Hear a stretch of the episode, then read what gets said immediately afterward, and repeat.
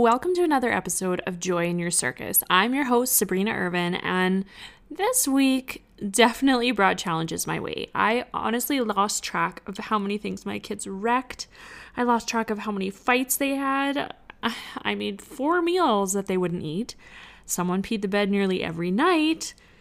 And my son announced that he hates his life at least four times.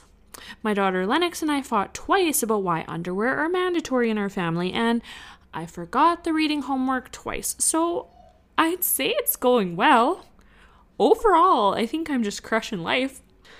Maybe not exactly, but you guys, I'm continuing to show up every single day for my kids, and I continue to celebrate the simple wins. And I hope that no matter how ridiculous your chaos is, the things that you're going through, that you're able to still celebrate the wins, even if they're small victories. I have a very special guest on today's episode, a local Saskatchewan entrepreneur who also happens to be an amazing mom to two young kids. Haylie has such an incredible story, and we covered so much ground in our conversation that I decided I needed to break it up into two separate episodes. Here is part one of my conversation with Haylie.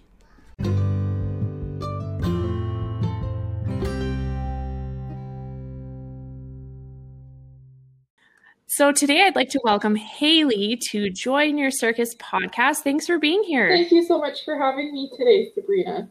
So I want to jump right in and chat a little bit about you and your circus to help our listeners get to know you a little bit better. So let's just maybe let's use 3 to 5 words or phrases maybe that you can use to describe yourself. The way that I would describe myself is somebody who is passionate about a wide variety of things, but the primary focus and core value is helping others while maintaining good boundaries, or at least that's my goal. that is fantastic. I like how you said that. So let's chat a little bit about your mm-hmm. circus. So maybe talk about when you became a mom, your kids, the dynamic in your house between the kids. Oh my goodness. Uh, when I became a mom, let's start. Let's start there. So I ended up having my daughter M in 2014 in April, and she was and still is a firecracker. Comes by it honestly, I'm sure, as you can tell. and uh, then I decided to open a, a business in November of that year. So Emily was nine months old when I got started seeing clients out of the clinic, and we haven't looked back since. So after a couple years of running the clinic, then Drayton came along in 2017 and him and Emily couldn't be more different as far as personalities are concerned. Emily was my cat napper that didn't want to miss a thing, and Drayton was my long, long sleeper, where I felt like I was kind of trapped in the house a little bit with his nap schedule, and he didn't sleep so well, I wasn't about to wake him up. So. Yeah, see, that's the thing, you know, sometimes, and I think when you have your second, you're a little bit more the whole and, and the napping, and people are like, oh, you need to wake the baby. And when you have your second, you're a little bit uh-huh. more You're a little more flexible in the sleep department. Yeah, well, and he just like he he was a baby that you could read his sleep cues really well, whereas Emily, I I couldn't. She just didn't have yeah. good sleep cues. It's just totally opposite, mm-hmm. hey? Yeah. So maybe share um, something, some unique things about each of the kids. So you kind of mm-hmm. opened up a little bit there about them. So maybe there's some other things that are a little bit unique to each of them. I guess in general, the way that we kind of describe the two kids is Emily is our, she would be the, you know, really severe spring thunderstorm where there's like a roaring fire in the field. and Drayton's our calm spring morning with the sun shining in the dew. This is a very descriptive way to describe your kids. I'm yeah, loving it. and uh, yeah, no, like we've always, they've always just kind of been so contrastingly different. which was really really interesting to me. Of course, like Drayton's still busy and everything, but just the way that the personalities are is just so so unique and fascinating, I guess. Well, and I, I think it changes too. Like as they, you know, I'm sure that you see changes in them from month to month and little quirks that are coming out as they grow older. I know I'm kind of seeing that in my kids every single day. It seems I learn something new about my kids. It's kind of crazy. Yes. Well, and I think like every stage there's something that you like and there's something that you don't like or maybe multiple somethings that you like or don't like. um, and there's always things that you miss and really don't miss from before. Yeah. And I do find exactly like what you're saying, right? There's new things that you learn about your kids every day. And I find one of the, the most fun things is really getting to know their personality. and uh, my kids, I mean, I'm a little bit biased, but they are really funny. I remember funny. I remember you telling me about your daughter and a really strange birthday party request, oh. and I could not get over it. Okay, you have to share what it was. Uh, yeah, so Emily decided that the year that she turned five, she would like to have a Shrek butt birthday cake. and I oh, figured, man. you know what? Why not? Because when can you have a Shrek butt birthday? You only turn you five only once. Five once. And she wanted yeah. specific butt decorations. And I asked her what those what are butt decorations? And she goes, Of course, duh, rainbow sprinkles. Oh my gosh. Oh, okay. you know what? You just roll with and it. I made butt decorations, so Sabrina. Good for you. I am so impressed by you. Oh, man. So let's chat a little bit more about you personally. Mm-hmm. So, what are you the most passionate about these days? You have so many things. You are a very, I think of your brain as a very like puzzle because you're always got so much on the go. So, tell me what you're the most passionate about right now. Oh, my goodness. Right at this moment in time, I yeah. feel like the crazy plant lady. Okay. That just really wants to share plants with everyone, as well as really focus on getting people the help that they need for their pelvic health concerns.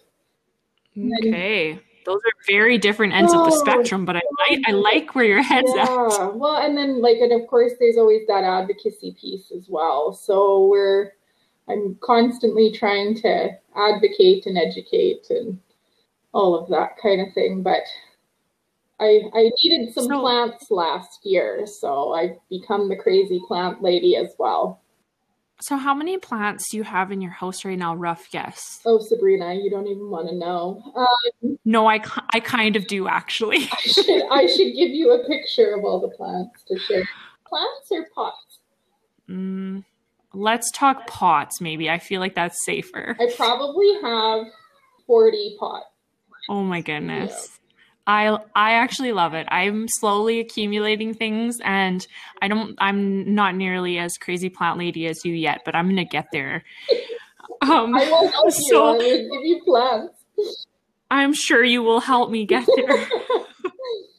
So let's do something fun. So I like this this question I heard in a job interview once and it kind of always stuck with me and I had a manager ask me if I had to compare my personality to a spice, what spice I would be and why. And he said to me, he's like, this tells me a lot about about who you think you are. So I, I'm curious to know if you had to compare your personality to a spice, what would you be, Haylie? Hmm. That is a really interesting question. What day is it and what hat am I wearing? okay. Well, let's say that you, let's say a spice at home. What spice are you at home? Okay, so then there's a question in regards to that question too. Is it a spice that I'm striving to be or what I end up um, what are you? Not what you want to be. Where are you? those are two very different things. I guess, hey. I would say I'm probably salt. Okay. Now, why? I get a little crusty sometimes. Okay. and it adds some flavor to everything that's going on. Okay, that's that's good. I like it. So, if I was to ask you at work when you're running your mm-hmm. business, are you what kind of a spice are you there? This should be interesting. it should be interesting. The first thing that kind of comes to mind is that like cayenne pepper. So, you notice it, you like it, you think, but you're also kind of scared of it. oh, that's good. I like it. I like where you went there.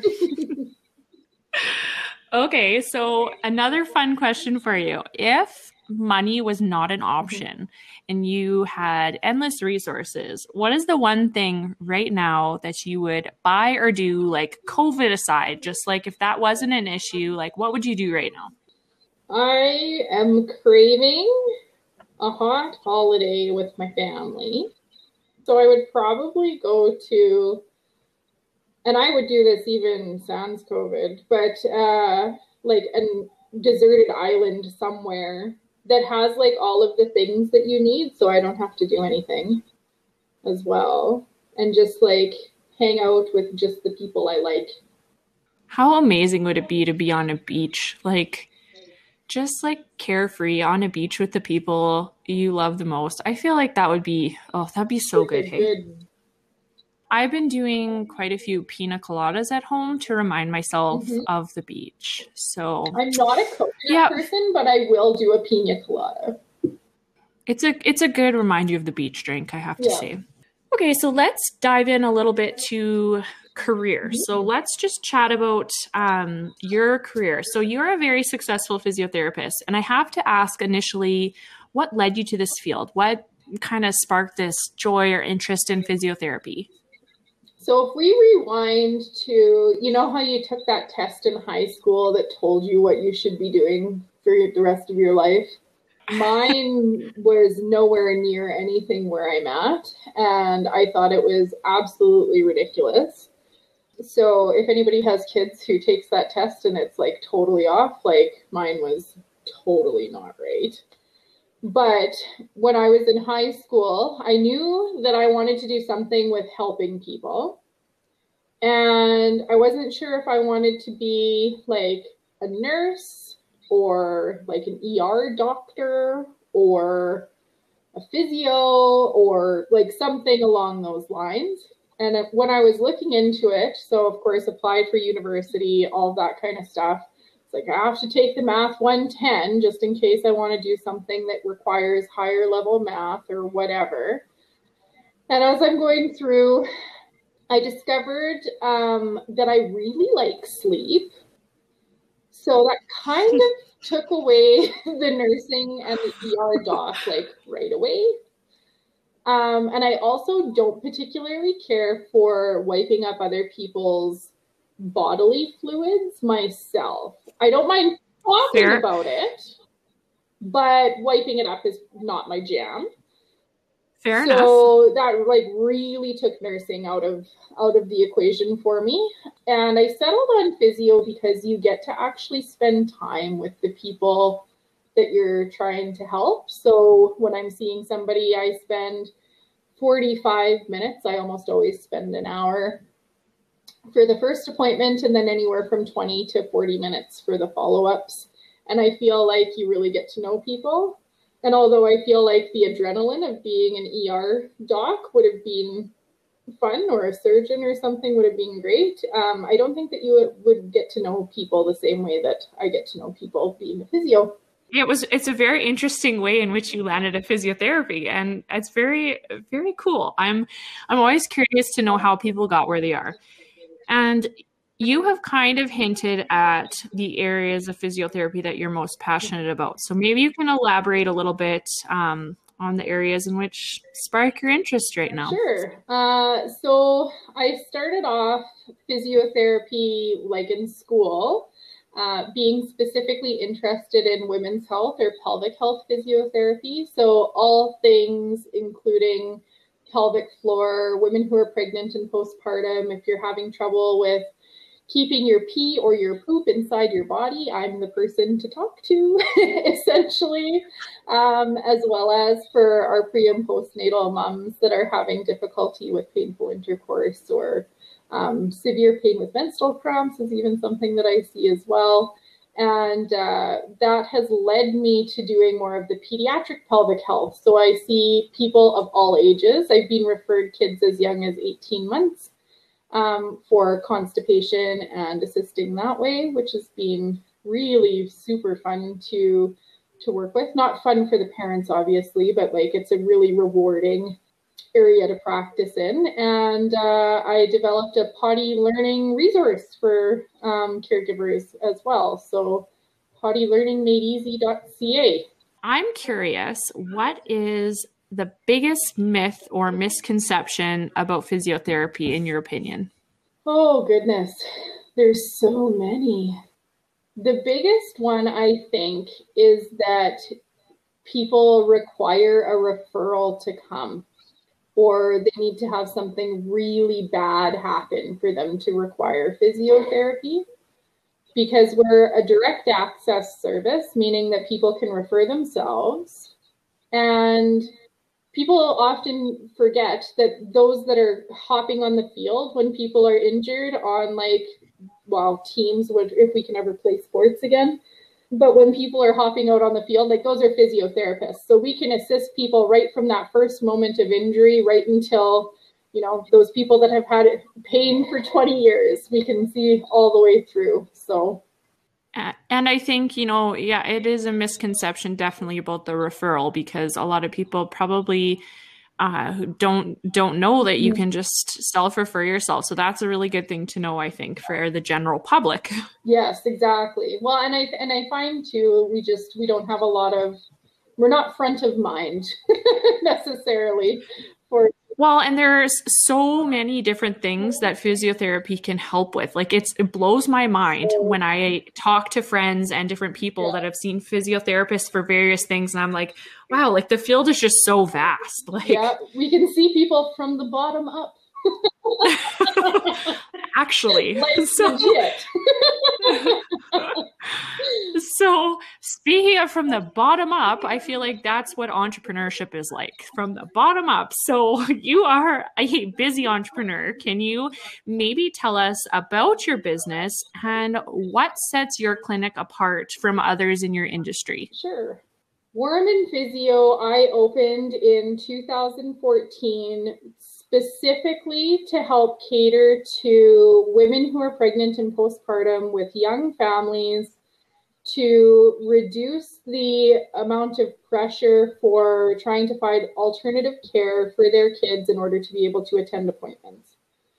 When I was going through school, I found that a lot of times people obviously like we as physios care so you can bring kids and kids are welcome to come but then it wasn't necessarily an environment wherein people felt like their kids were welcome you know we don't have ways yep. you don't have like people don't know quite how to deal with kids in the appointment and that kind of thing so my whole focus was to create a family focused and friendly environment for everyone. So that includes my staff, that includes all of the clients, that includes the community at large as well, trying to create this family friendly feel uh, as best as possible so everybody feels like they're coming home when they come to the clinic.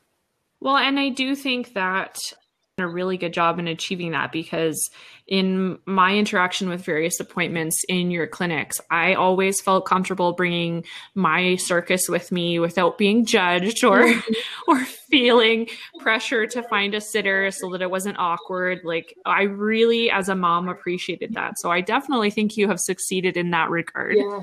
so great job. Covid makes it a little bit harder yes. Um, but being able to offer the virtual services has been a huge lifesaver for that as well. Because people don't feel like they need to drag all the kids along. They can stay in the comfort of their home where kids are a little bit more easily entertained, um, especially if somebody is confident or feeling like they're they're able to get their kids kind of in another room as well. Although we have them crawling all over the place for those too. Um, so that that has been really really helpful for physio as well as the other services that we're able to do virtually at the clinic too. Okay, so let's think back to when you opened your business in in 2014. Yeah.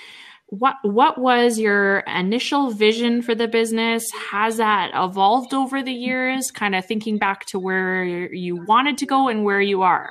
So when I first opened, it was myself and a massage therapist, and it was just the two of us in there. And we were rarely in the clinic at the same time. And now I have, I think, 13 like staff and providers out of the clinic. And I really, really wanted to have a multidisciplinary kind of one stop spot for people to know where they can be taken care of for all of the facets of their healthcare needs so that we can help people to really achieve the maximum potential as opposed to just getting good enough, if that makes sense. It's wild because, like, we're kind of there. It seems. You are. Yeah. So we've got the physio, we've got massage, a dietitian, as well as a counselor who specifically works with kids and adults for pain counseling.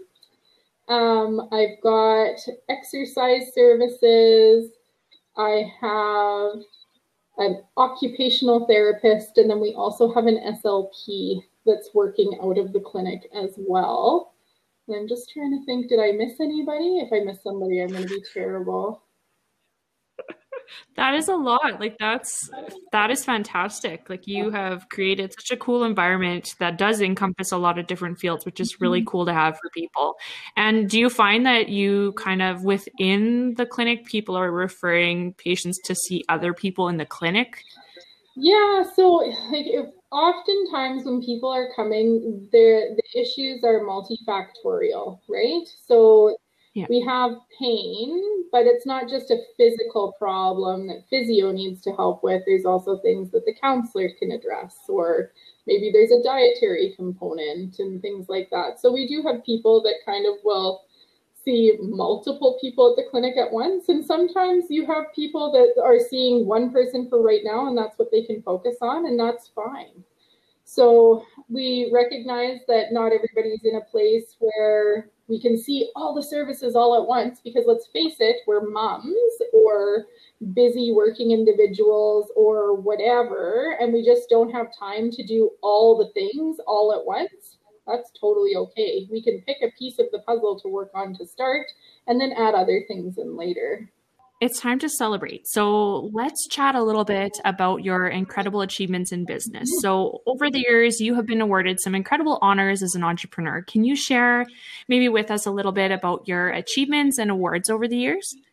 We have been super fortunate that essentially, as I was opening up the clinic, the Prairie Sky Chamber of Commerce in Warman, Martensville, and area started the WIMBEXA Awards, the Warman and Martensville Business Excellence Awards. And we have been um, uh, nominated and a finalist basically every year since they started back in 2015, if I'm remembering correctly. And we have been so grateful to have received the New Business of the Year award when I was pregnant with Drayton, actually. So that would have been 2017. I was super pregnant. It was really hot. Um, I almost didn't have my heels on to walk up to the stage, actually. My feet were very swollen by the end, but that was truly amazing to have that experience and to be recognized locally for our hard work. And then I also have been a finalist for the ABEX Awards, which is the Saskatchewan Business Excellence Awards by the Saskatchewan Chamber of Commerce. And with that, we've been up for New Venture, which is similar to New Business, and myself as Young Entrepreneur, which I did win in 2018, the Young Entrepreneur of the Year. And the two years prior to that, I had been either pregnant or brought Drayton as a little infant too. And uh, and so I was celebrating being able to have some of the beverages that they provide uh, the year that I won as well. So I'm glad that um, it was earlier in the night as opposed to later. it went, oh man, it went well. well, I mean, I am really glad to hear that at least one of those events you were able to enjoy some beverages yeah. because what a bummer that would be otherwise. Not that we, I mean, kids are great. Don't get me wrong, but, but especially for the ABEX, they have like at the before the program starts, they have um, free beverages for you. so, mm. So there's that. The ticket price reflects that. that's how they. That's how they get that you, right? they like, get you. And then when I realized I didn't have to pay, it was like, what? Yep. so there's that. Yeah, and then I was nominated for the Women of Distinction Awards two years as well. That is a lot. Like, I hope you recognize how incredible the success of you and your team uh, Uh, how successful you are because even just being nominated for all of these awards is huge. And I hope that you recognize how incredible that is as a business owner. It's phenomenal, honestly, and and I wouldn't be able to do any of it without my team. So, I mean, what it comes down to is my team is what's helping me to achieve my vision and without them I would be kind of lost and I guess stuck without a way. So, what do you what do you enjoy the most about being an entrepreneur? There are so many ups and downs, but what do you personally enjoy the most? I like being able to say yes to people mostly. That's the biggest thing. Being able to say yes, I think. So for me, um, my amount of like client time has reduced a little bit compared, well, a little bit. I used to work 60 hours a week, Sabrina, with clients. Um, and now I don't work 60 hours a week with clients. You don't say. So, um, I've reduced that. but it's nice to be able to have a team that can carry all of the day to day stuff and then be able to specifically come in and help people um, with my unique skill set. So right now, my my main jam is the pediatric pelvic health, as well as um, complex pelvic pain. So that tends to be um, adults, uh, young females generally. Mm-hmm. Let's let's talk pandemic aside. What has been the most difficult part of being an entrepreneur for you? It's the loneliness, honestly, and I don't know if that's like a, a self inflicted paradigm, perhaps. But it just feels sometimes like if you're an entrepreneur, you picked it, so you better not complain about it. oh man. I can feel I can feel you on a level with that one and I feel like there is no when you're an entrepreneur you go through a lot of things that other people don't mm-hmm. and occasionally it is hard for uh, people to relate to you and some of the struggles that you're going through and i think that sometimes people avoid getting into these situations mm-hmm. because they think no one's gonna they're not gonna understand my stresses or my frustrations or, or why i'm bitter today and i'm happy tomorrow like yeah it's it's a whirlwind and i definitely think you have to try and you have to put good people in your corner um, to back you up that support you no matter what because you do have those days of highs and lows and you, it can be quite lonely when you're you're running you know especially if you have a family like you're you're so busy trying to grow your business and keep your business floating and now you're in a pandemic and you've got a family and other things going on so it's no wonder that's lonely like I feel like that's a good answer. Yeah. Yeah, no, um, it's yeah, it's lonely. And and I think that it's the feeling like you need to be the one who's got the answer all the time. And I like I flat out will admit to people on a regular basis, like I don't know, I'm not sure. But well, and especially with the pandemic, trying to create some stability within the whole last year has been something that I have really striven for because there has been so much uncertainty. So for us, it was important to me that for my staff and for our clients and for the community that when we reopened, there would be very minimal changes once we were open. So essentially from May 4th, when we were able to start seeing people in person again, to now, our restrictions have only changed once at the clinic as opposed to That's... the like 16 million different changes that we've had in day-to-day day-to-day life. Well it's hard to keep up. I'm i can imagine just with the constant changes and things like just to kind of keep up with what's what's expected and what the guidelines are that's a lot. Exactly. So we uh we don't change much. Basically we started as tight of restrictions as we could and we just stayed there. It just seemed the easiest way to go forward for us so.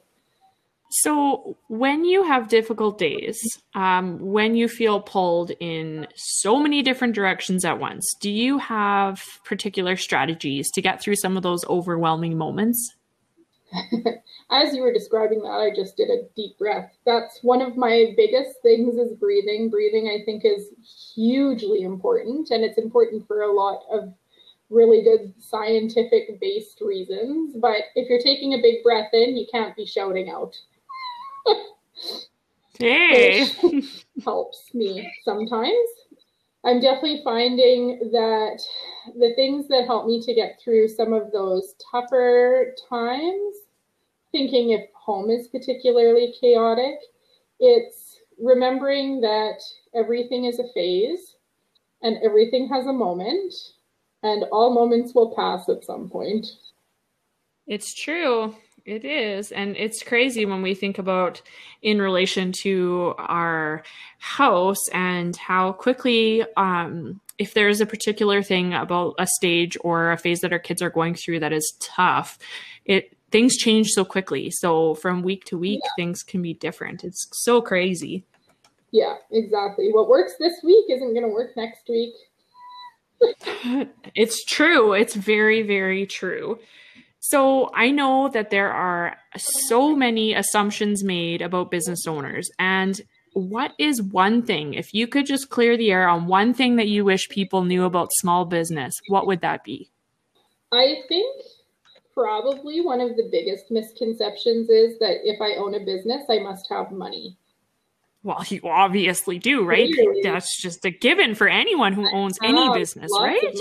Actually, I had more money as a contractor for another business owner when I first graduated from school. And I pay myself, I actually calculated it once. Sabrina, do you want to know how much money I pay myself an hour? I, am probably not going to be surprised. I'm not going to lie. Hit me it with it. like two dollars and fifty cents. I am in I am in no way shocked by that. It's awful, but I am in no way shocked by that.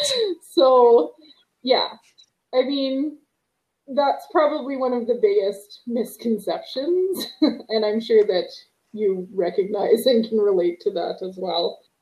Yep, because I know that when you have to do payroll and you're paying out staff, I know for a fact that there were so many times when I owned a dance studio that all of my staff, including the person that answered the phones, made more money than me. Yes. So I can feel you on another level.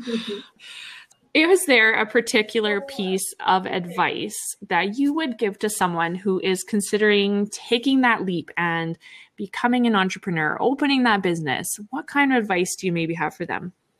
Start where you're at honestly. I think that one of the things that paralyzes people is having that vision of the end and trying to start there. You can't start at the end, you have to start where you are. I like that. That's good. It's a very, that is very insightful advice. So heed that advice, guys. so I know we kind of touched on this a little bit, but you kind of mentioned um, hours spent with clients. So I know in owning the business, there is a lot of administration and there's a lot less clientele. So do you feel like seeing patients versus administration, like that you have a good balance? How do you feel about those worlds and where they're at? Uh, you know, I think that I do have a better balance now than I did previously and I'm not sacrificing my family time for work time now, which I'm really grateful I'm at this point now because my kids are young and and I get to enjoy them while they're young at the moment. Plus, of course, this year I'm also the the learning mentor for my grade one daughter. So that's been also interesting to add into the mix this year. Because you weren't busy no, enough, right? I no, feel like I you just needed you were just needed a hobby, yeah. right? And oh, on top of she was going to French immersion and there isn't a French immersion at home learning. So then I've also started teaching myself French to try and assist with that. Oh, I can I can understand how uh, ridiculous that is because when we went to the online learning when the pandemic first hit and my daughter was in grade 1 French immersion and the stuff coming home from the teacher was not in any way shape or form translated and I had to also educate myself on some French in order to support my daughter who hated French. So I can understand what trying to educate yourself to help your child is like. So high five to you because that is fantastic and just an extra thing. Just add it on, pile it all on. It's totally fine. It's totally fine. It's all good. It's all, good. good. Um, oh man. yeah, no, I found a good balance. I never want to entirely not see clients. Uh, seeing clients really fills my cup. Um, I find it mentally a little bit more draining because the majority of what I'm doing right now is virtual services. I've been doing probably 95% plus of my my time is spent virtually seeing clients, which takes a little bit more mental energy than um, just being able to like hands-on move people. I have to tell them what to do, which makes it a little bit more tricky. Um, but it's still the most rewarding part of my day. And then I know I've talked to other entrepreneurs and they're like, oh, I just wish I could just work and that all of the other stuff would be done. But I actually really enjoy doing all of the administrative stuff too, which seems kind of weird. Well, I think if you get a good balance and then you're able to, you know, enjoy both both worlds because I mean if you're fully focused on the administrative stuff, you kind of miss out on what you wanted to do in the first place. Yeah. So I think if you've got a good balance of that, that's the ideal way to to balance your business, I yeah. think and I think at the heart of it, I'm an entrepreneur. Like I, I do physio. I'm a physiotherapist, but I, I'm an entrepreneur for sure. So you had talked a little bit about pediatric pelvic floor physiotherapy, which that is a mouthful, and I said it, and I am listening to it now. so when I first met you in 2017, I was undeniably one of these defeated parents because of potty learning my daughter Scarlett. And I quickly learned that you are just this like wealth of knowledge when it comes to pediatric pelvic floor. And I you know, I learned a lot from you. And for someone who is listening right now who has absolutely no idea what we're talking about, can you maybe explain to them a little bit about what this area of physiotherapy kind of involves? For sure. From a general sense, pelvic health is anything to do with the muscles, the pelvic floor muscles at the bottom of the pelvis that help to control bowel and bladder. So if the bowel or the bladder isn't doing what somebody wants it to do, aka probably keeping your pee and your poop inside your body until you're sitting on the toilet, um, those are those are all things that we assist with. So for kids, in particular. Uh, I see lots of kids that um, have a wide range of problems, and it could be anywhere from holding pee all day. So I've talked to many parents whose kids go to daycare, they don't pee the whole time that they're there, and then they pee when they get home. Or bedwetting is another big one that we'll see, as well as having a, a, severe increased frequency of voiding. So having kids that feel like they need to go to the bathroom every 15 minutes or sometimes even every hour. And then having leaking during the day as well. So leaking of either urine or stool. Um, a lot of times, particularly when kids have been quote unquote potty trained for an extended period of time, when we start to have misses or accidents, uh, a lot of times it's chalked up to the kid being lazy or trying to get revenge or you know something like that but the vast majority of the time i find there's something going on underneath that um, can be addressed from a function perspective Okay, so I'm curious. So, can you maybe explain the difference between the term potty training versus potty learning? So, it's one of those things where a lot of times people are like, well, it's it's like it's just words, it's semantics, it doesn't particularly matter. But I think that our words matter a lot, and particularly for parents. So when we think of potty training, the entire premise around potty training is that you as a parent have a lot of work to do in order for the child to achieve that skill, right? You need to mm. set up a rewards chart and like drive them to do it. And like, if they're not interested, it's all your fault. Whereas potty learning puts the onus on on the child and it's based on their interest as well as their actual readiness. And for me, there's three components of readiness. There's their cognitive or neurological readiness of I can suppress the reflexes for voiding. Um, my neurological system is set up and intact to be able to sense that I have a full bladder and a full bowel. There's the physical readiness. Is my bladder big enough to hold urine for a reasonable amount of time? As well as can I control the muscles to be able to coordinate while I'm sitting on the toilet, which can be really hard. And the other part of physical is can I do all of those pieces myself? Can I get onto the toilet? Can I manage my pants? Can I wipe? Can I wash my hands? Like it's actually a really complex skill when we think of all of the different components. And then the last one, which is kind of the hardest one, is the emotional readiness. Do they want to use the toilet? Because no matter how hard we try, you can't make your kid pee or poop on the potty. I mean, it's true. But it would be very traumatic for everybody. It's so true. And I am now like kid number four, and number four and number one were basically the were the easiest to just transition to using the potty. And I think number four, because I have a little bit more education after learning some things from mm-hmm. you. So I think that's just made number you know, number four a little easier.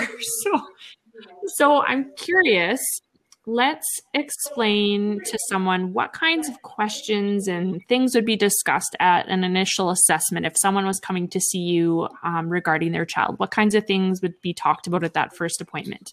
Um, depends a little bit about what we're coming in for, but there is a lot of information gathering in that first appointment, wanting to know lots about different dietary habits, daily routines, um, what exactly is going on, what exactly is the issue, uh, as well as a variety of different um, questions surrounding normal function for the child at that time. So, are they, is their body telling them when they need to pee? Is their body telling them when they need to poop?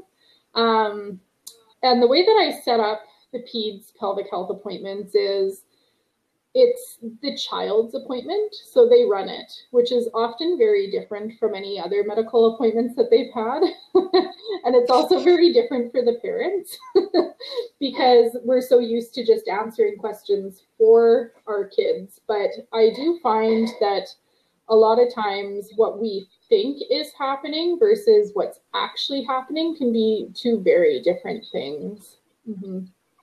Well, and you know what? With that approach in mind, I definitely, from the perspective of a parent, having seen you for this, my daughter definitely was more ready to go to these appointments. And she she was always like oh i'm going to go see Haylie. And she was excited to go to these appointments because i think that connection of it being her appointment yeah.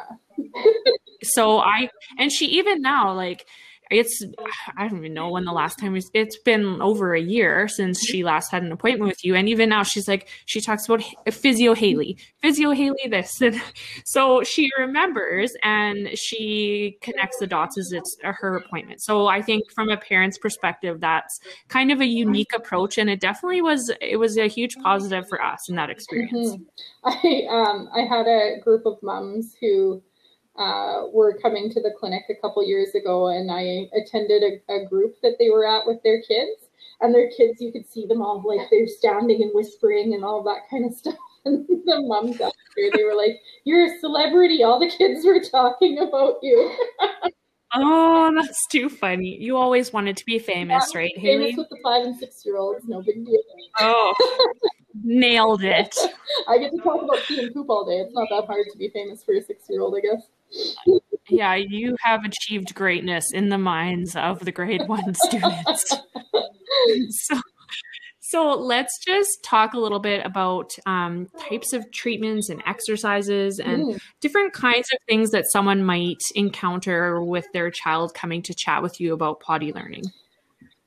So, I mean, for me, what I'm finding is a lot of the difficulties that we're having with potty learning or potty training or having challenges around that is that honestly we're we're all constipated. All of us, every single one.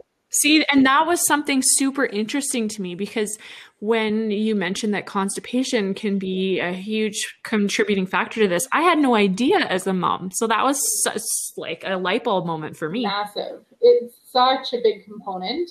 And I mean, even thinking for kids that are having issues with bedwetting, um, like 95% of the time, if not more, there's constipation issues going on in the kids that I see right? There could be kids hmm. that I'm not seeing that don't have that problem, but in the kids that I see, this is this is a, a common trend. And or there's daytime dysfunction. So some kids will come to see me and they're wetting at night, but they only void, they only use the bathroom for urine twice a day superhero mode right there. Right, but you when we think about it, so I mean even for for adults, like we don't really want to be going any longer than 3 or 4 hours between voids. And the longer you go, what you risk is thickening the bladder wall, which can cause problems as well for later. So it's one of those things where everybody's like, oh, you know, this kid has like a bladder of steel or whatever. like, that's not actually what we want to see. So um, if they're going like really long times in between, that can be that can be a sign that there's something going on. Or of course, the opposite end of that is if they're going really short times in between voids as well. And constipation, I, I guess the, the thing to clear up is constipation isn't always not having a bowel movement for an extended period of time and then having just painful bowel movements or these um, really awful uh, bowel movements. But it can also be multiple bowel movements in a day. Um, and it can also still be soft as well because constipation isn't just like big hard stools. What it is is it's the lack of complete emptying of the rectum. So if we're not completely evacuating the bowel we're potentially experiencing constipation on an intermittent basis or a functional constipation on a on a more uh, complex or uh, consistent basis and that's interesting because yeah, a lot of people would narrowly just see constipation in one way, yeah. right? And you know it, it's there's multiple facets to it which i again did not know. So this is all really interesting information. So if you're struggling these are some things that you know you can take away from one of these appointments. So very very insightful. And i'm curious how rewarding is this particular field in relation to seeing kids make great strides and improvements under your care? Oh it is so phenomenal when everything works well, particularly when making that first little change does make a bigger difference. It's a lot easier for people to stick with the program. But one of the things that I find, because I'm dealing not only with the child, who's technically my client, but I'm also dealing with a parent, so there's an interesting dynamic there, is that sometimes the kids aren't ready to take responsibility for it. Because again, no matter how hard you try as a parent, if they're not willing to do the work, it's just not, it's going to be hard to be successful. So there are often times where we end up going, okay, you know what, this isn't doing what we want it to. Why don't we touch base in three or four months and see how things are going? And then sometimes we'll re- resume after that. It just kind of depends on the on the client. Okay, and I'm just curious if there is someone listening right now that's feeling totally defeated by this mountain that is potty learning, which I have been there. So, what you know, three simple piece of advice that you would give to a to a parent that's sitting there right now, just kind of feeling like the weight of the world with potty learning? Oh man. So if you're at that the, the base of the mountain, you haven't started yet, my biggest suggestion would be go and find the information on the components of readiness. Have that in your back pocket because when you know what to watch for for signs of readiness versus signs of interest, it's going to make a really big difference in your confidence, number one, to be able to tell other people to maybe, you know, go suck on a sock if uh, if they're giving you grief and be able to support your child in a way that I feel like a lot of parents are striving for these days, um, which is more the positive parenting style, I guess. That's the that's the whole thing that I go for. My style of parenting is lazy. Don't like to do a lot of work. I feel like if they can't do it themselves, I'm not going to do it for them. So the same goes for like before my kids could walk. I didn't walk around with them hanging onto my hands because sorry, I'm not getting back pain. Um, that that's the physiotherapist in you, I think. Partly the physiotherapist in me, and partly the well, I'm not doing that for you. And then when my mom did it for my kids, and then all they wanted to do was that, I said, no, I tap out. I told you I wasn't doing it. You did it. That's your job. Terrible but um, but yeah, so if you're right at the beginning, figuring out those signs of signs of readiness versus signs of interest is going to be super huge. If you're right in the thick of it and you're really frustrated, it is absolutely okay to call a timeout on it and just say, you know what, this is just too frustrating for everybody, and let's just take a step back and try and like refocus on our relationship um, between parent and child and just trying to make everything more comfortable and relaxed again. Because when everybody's frustrated, nothing works really well at all. Well, and I think some of that frustration comes from some of the pressures of timelines because mm-hmm. you know there is a lot of pressure put on on moms in particular that your kids need to be using the bathroom by this age, they need to be going to preschool, they need to be potty trained by this age and it's kind of like this, you know, there's this, you know, pressure on parents to have this down and kids don't always fit that mold. Exactly. So one of the big things to know is that kids have until age five.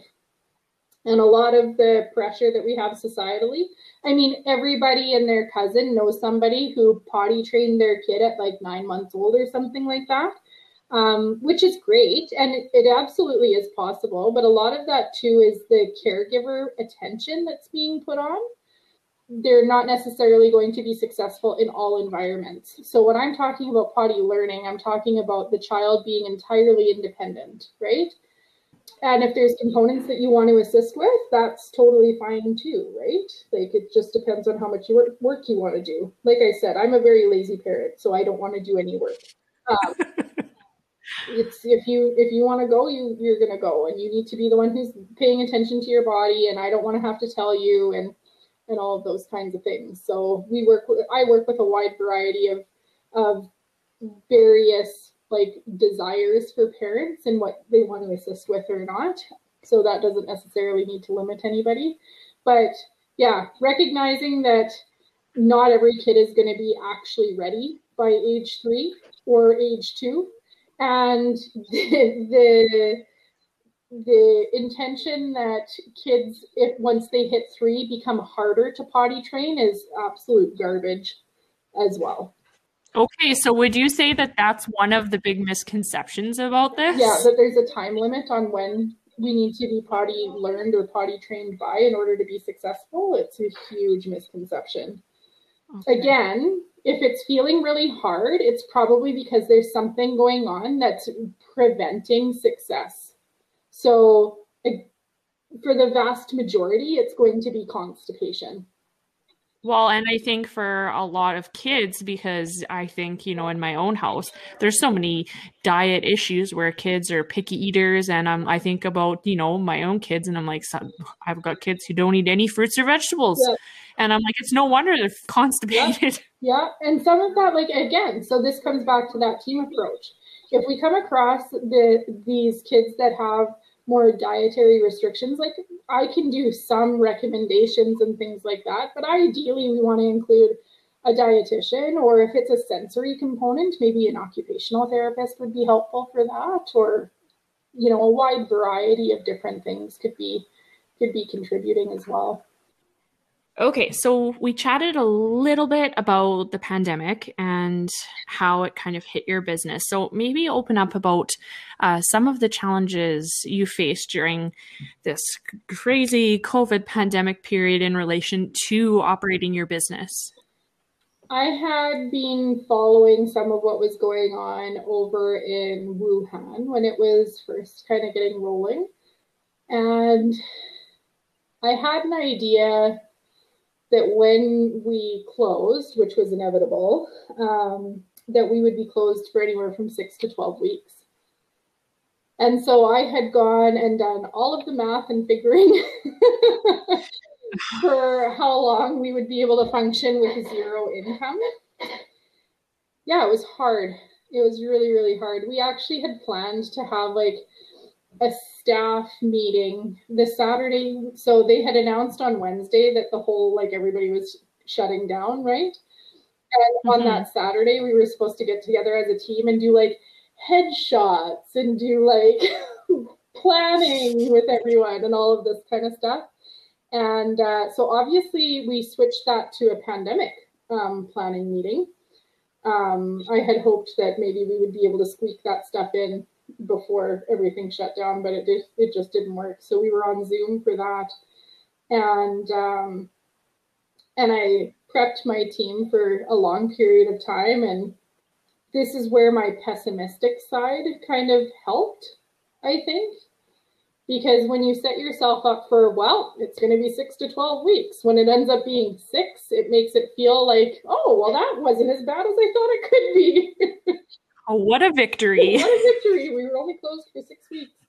My uh, EMR, my electronic medical record system, the Jane app, uh, came in huge uh, with providing virtual service options right through the system that is HIPAA and PIPEDA approved.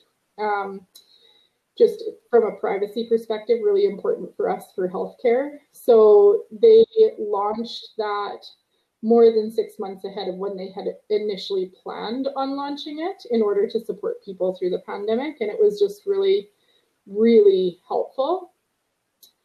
And then, yeah, it's basically just been uh, a ride of trying to help everybody on my team get through with whatever little bits of mental stability we can have.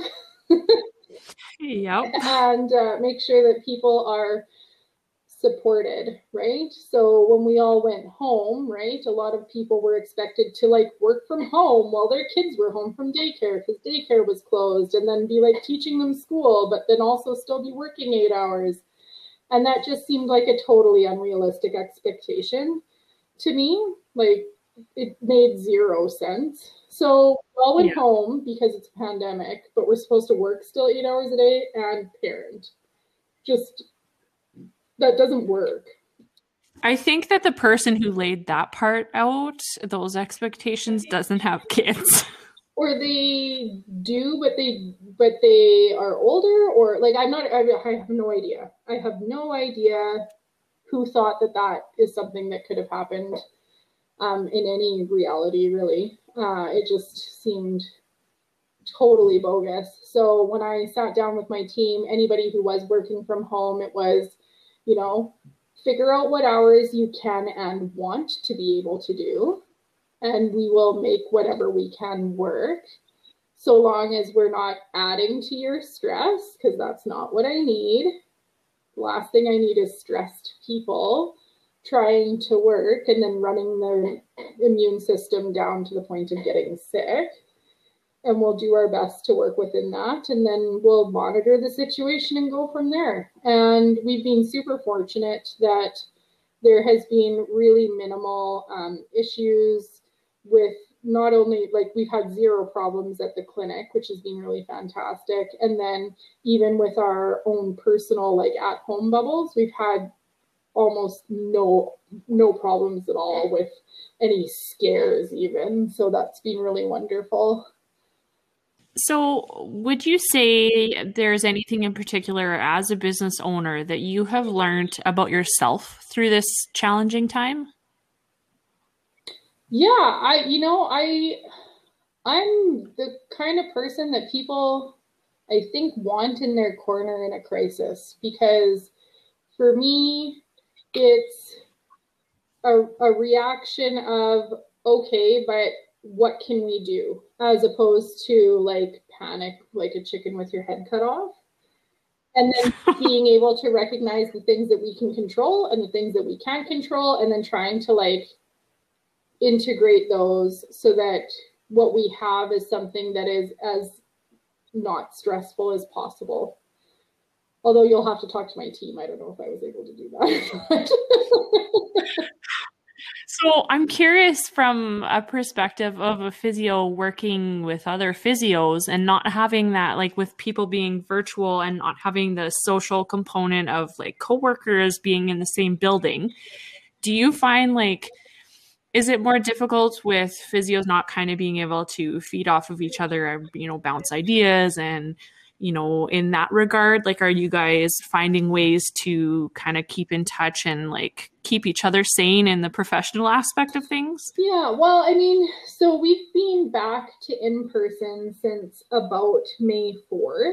So, okay, there is still a large component of that at the clinic. There's, we're definitely not functioning, quote, as normal, but it's back to as normal as I think we'll get for an extended period of time, which I'm okay with. We're there, it's fine. So I know that for me, because I'm working virtually from home more of the time, it it has been a little bit more challenging in that regard. But I know that my team is like a message away, which is really nice. And for the most part, like there isn't something that I have to have answered like right this second. Um, so it's not the end of the world. It is definitely much nicer when I get to pop into clinic for a minute and like see people's faces, not the screen, yeah. but um, yeah, it works. It works okay. Yeah kind of made made the most of the situation that you kind of were thrown yeah, into. Exactly, making the most of it. Thanks for listening to part one of my conversation with Haylie. We covered a lot of ground in this first episode, but there is honestly just so much more to dive into. Haylie talked to us about how the pandemic impacted both her home and her business, but things got way more complicated. In the next episode, I'm talking with Haylie about a diagnosis that rocked her to the core. You don't want to miss this continuation of my conversation with Haylie next week. Thanks for tuning in to catch this week's podcast episode. It really does mean a lot to me that you took the time to listen. I love advocating and sharing these stories of these moms, but it would be pretty meaningless without amazing listeners. You guys are fantastic, and I'm grateful for each and every one of you. I'm off to do a little spring cleaning and play a little game I like to call Is It Poop or Is It Chocolate? I hope this week brings you rest. I hope it brings you peace. May your coffee be hot, your wine glass be full, and your chaos be beautiful. Now back to my circus.